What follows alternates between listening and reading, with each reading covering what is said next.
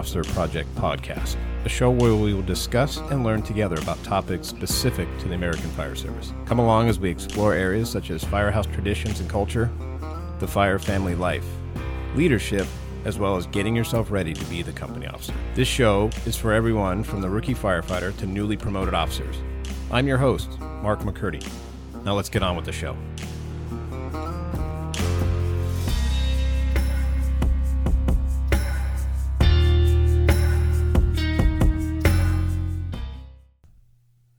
Welcome to the Fire Officer Project. This is episode one. And in this episode, I'm going to hit on my background, introduce myself, explain kind of the concept of what I wanted to do with this project, uh, some key points and ideas of things I've written down, and then another side project that I'm going to try to incorporate and get finished up here before uh, 9 11. So, who am I? My name is Mark McCurdy. I live in Southern California in Los Angeles County area, and I've been on the job or the fire department for 21 years now. I worked for a smaller agency for five years, and our department was absorbed by the current agency I work for now, LA County, and I've been with that department now for 16 years. Combined total time 14 years as a fireman paramedic. I was an engineer for two years, and coming up on five years as a captain in the next few weeks. So I'm 46 years old, and when I hit 20 years on the job, I've been a captain for a few years. I started realizing there isn't always the best for trying to get yourself ready for that right front seat. So that's kind of what I came up with initially was just well, I'll put together a few PowerPoint presentations, see if anybody cares, wants to show up to a class, and we'll just go over some basic stuff of being a captain. Because in our department, when people get promoted, they go to a, a captain's academy for a few weeks, and then they get turned loose. And whatever they've done to get themselves ready prior to those first two weeks of the training is on them. So I've noticed that there was a few things that people just needed to be a little more polished on, maybe before getting promoted or getting through the to the academy. So I come up with PowerPoint presentation that incorporated administration and operations and then put it out there to the masses. It's just kind of a grassroots type thing and said, if you want to do this, I'm going to be scheduling it on these three consecutive days. Each day would be eight hours and full days. Come to whatever day works for you. Let's just have this grassroots type training and go from there. So the first day I had eight people show up. The next day I think 10 and the next day I think another 8. And it was great. And I appreciate those guys that came out to that just kind of taking it on their own to show up on off duty, listen to some guy they may not even know who he is. And we had a good time I think with learning and and it really helped me to decide do I want to keep pushing forward with this? Do I need to adjust it? And yeah, I ended up having to adjust it. Eight hours, super long day.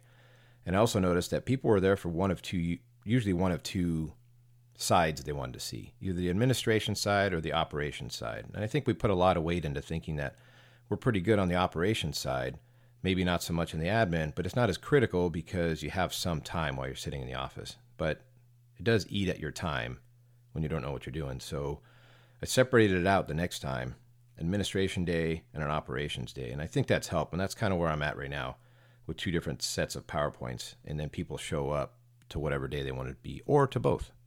So that's pretty much where it all started was just this PowerPoint presentation. People would show up locally. And then you start thinking, well, do I go bigger? Because there's so many other good people that work for other departments too. That can I take this and meet other people and get their opinions? And it just kind of spirals, not out of control, but possibilities are endless.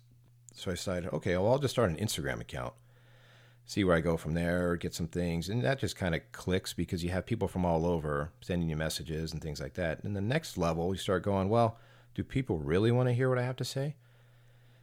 Who knows? But it's if you don't try it, you're not going to know.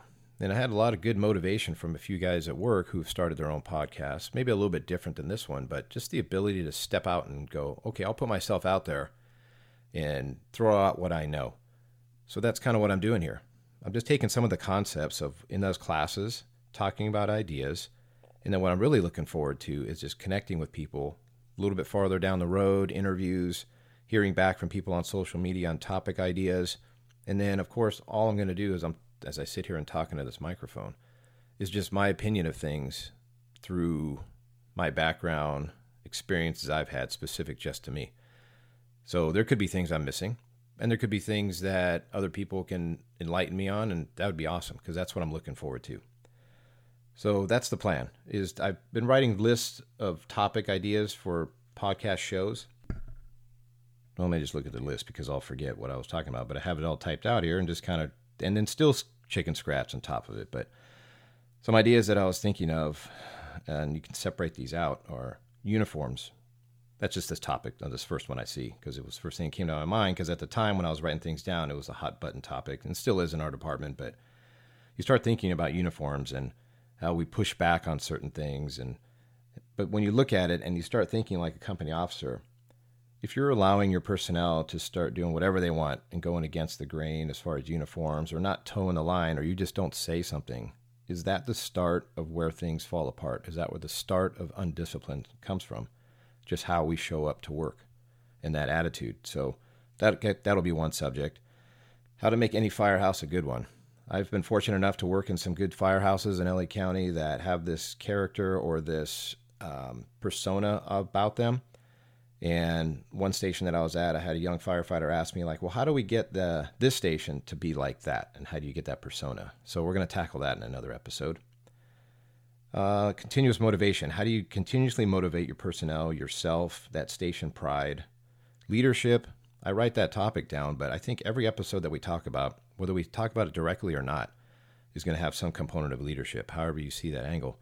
But I will focus on some exact episodes of just on leadership. But I think we're going to touch on it each day that we um, talk about subjects in here. So another big one would be the fire family, your home life, marriage if you're married or in a relationship, and explaining that and kind of tackling that, in my opinion and experience with that. Probationary firefighters, how do you deal with them? New engineers, how do you what do you do as a company officer? How about firehouse culture? And just the ins and outs. There's, I think there's a lot of people that are starting to come on the job that don't understand all the little unwritten rules in the fire department. So maybe by just putting it out there, maybe we're doing a disservice by not teaching them, and then they get thrown to the wolves, and then we think, oh, well, that guy sucks because they didn't know. Well, maybe that's all it is. They just didn't know. So there'll be some things I'll talk about there. And where would any firehouse or fire department related item be without stories? Of course, everybody's got a story and over the years it gets more embellished, but I'm talking true stories of just my experience, obviously, that were some scary crap that I went through in work or some situations where you don't necessarily tell anybody. But if I'm going to put myself out there, I'm going to put myself out there and explain times where I've screwed up, experiences I've had in fires or on the job that maybe I haven't told people or that you can learn from. So I have some other big things that I'm going to eventually tackle. One of them being uh, a big event that I was captured, uh, or not captured in, but was caught up in outside of work here. And eventually I'll tackle that one because I've had a lot of help with trying to get through that. And that leads to another mental health component. And that seems to be the biggest buzzword in first responder type atmospheres now is mental health. But eventually I'll tackle this related to a few stories and experiences I've been through. Good calls, bad calls. Where did you learn from them? And then a separate piece I'm going to start doing, and I need to tie it in before 9 11 gets here because we're close to it. Today is August 27th. And there's a book that I want to just read sections from. It's called What Brothers Do by Michael Everett Brown. And I do have a family connection to it, so that's part of this motivation to do this, but it also is an amazing story.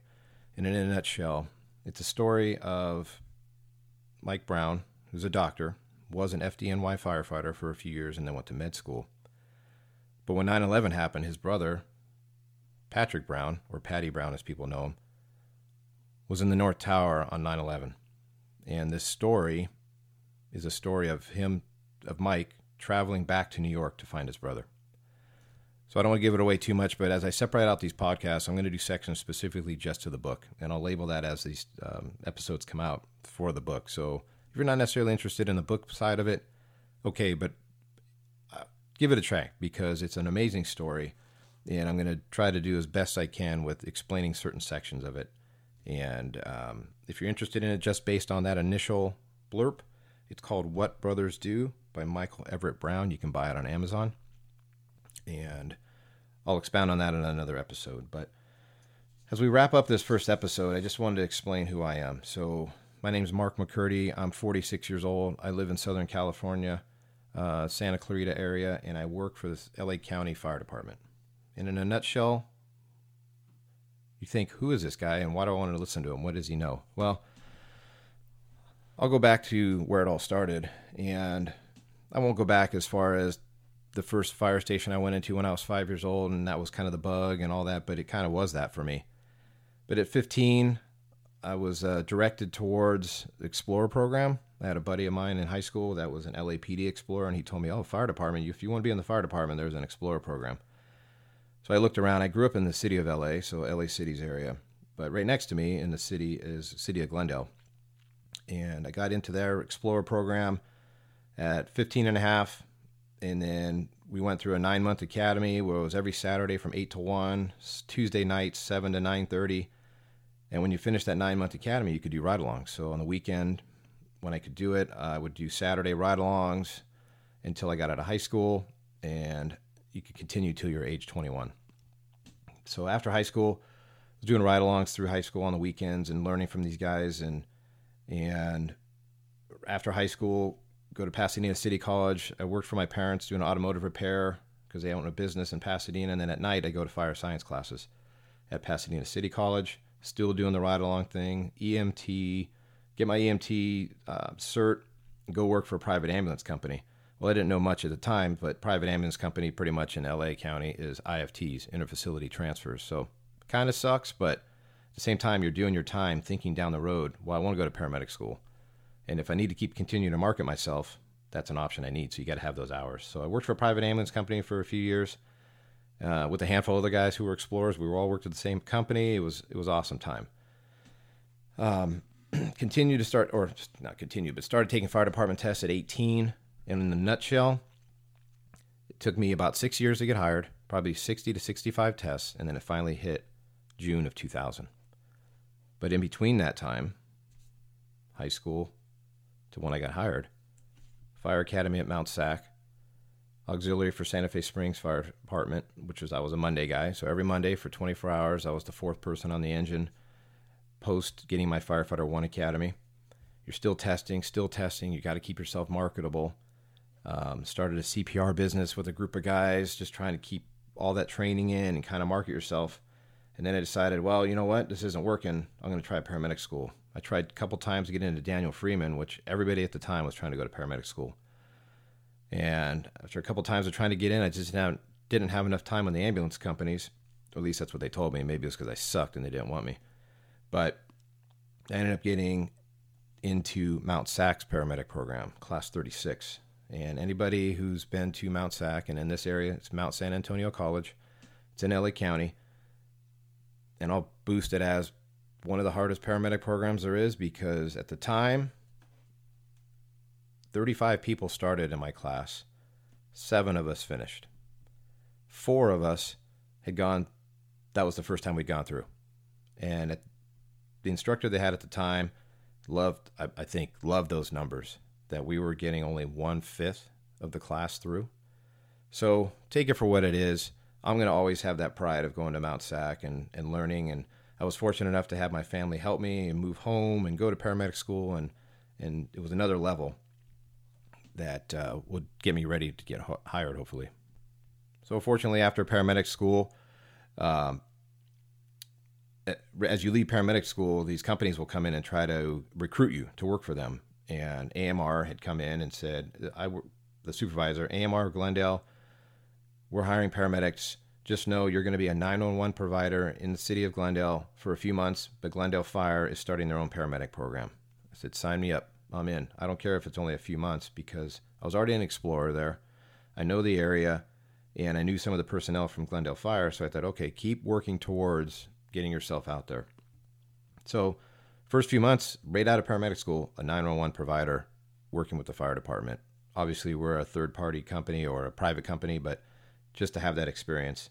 And then after that, when they took over a few months later, I became an IFT paramedic for AMR, which sucks, but at the same time, it was a necessary evil that I was still testing. And you can move around in that company too, so I'm not talking smack about them. But what I did learn is is how private ambulance companies work, and you kind of learn that one day I'm hopefully going to be on the other side of the fence as the fire department, but I'll remember what it was like to work for a private company as well. So I ended up getting hired June of 2000 by the city of La Habra, a small three station department in Orange County. And for all those people that are out there and you're constantly thinking, okay, you got to fill out the application and get it all right. Now things have changed. At the time, we were typing everything out on a typewriter. But this one, I don't know if it was destiny or way it was supposed to be, but they were only accepting 200 applications. And you, you picked up the application at City Hall and you had to fill it out right then. You couldn't even take it back or bring it home or the next day or whatever. They wanted it filled out right then. So I filled out that application in pen. 200 people get invited to the written test.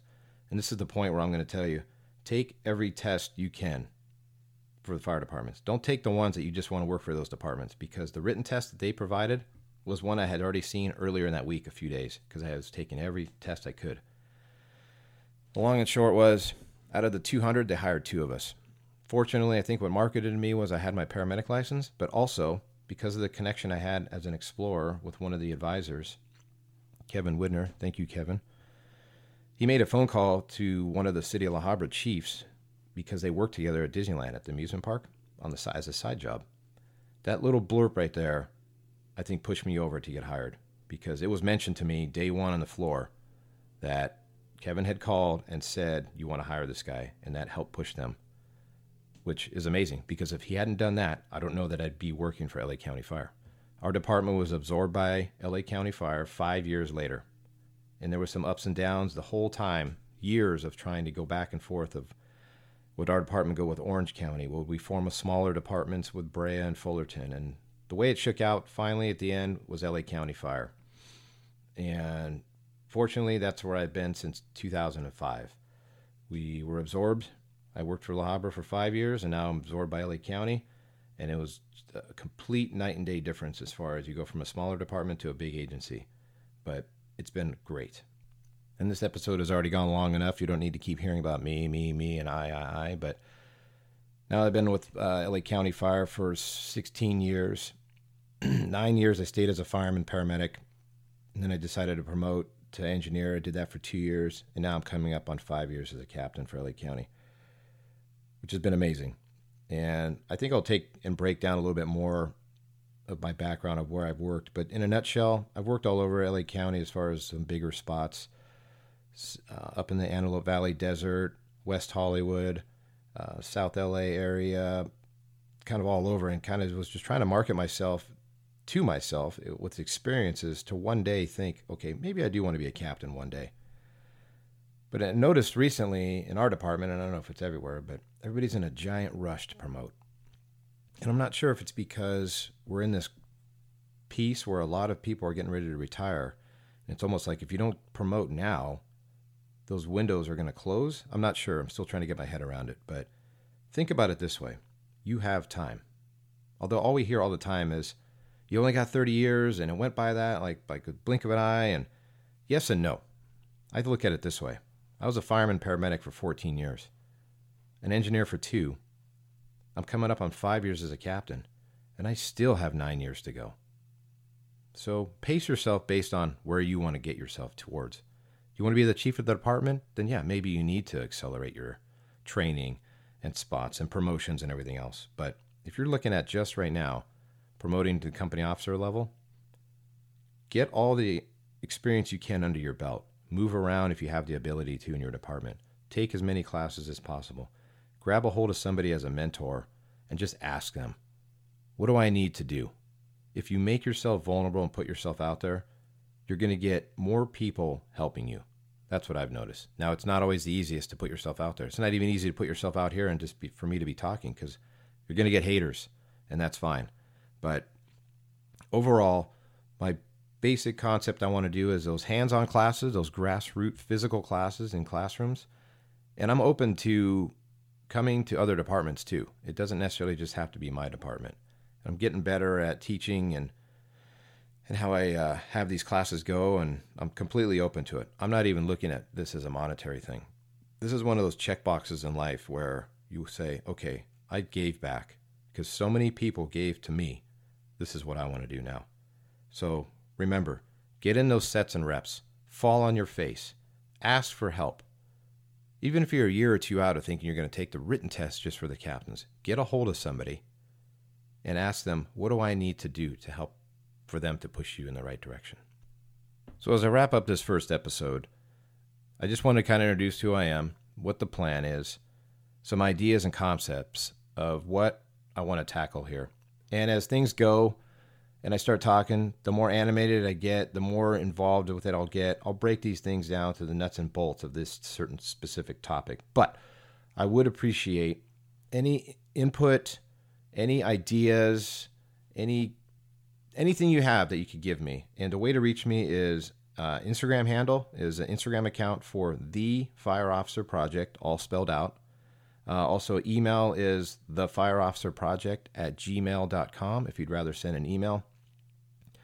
Please send me any ideas of topics that you'd like to hear or any.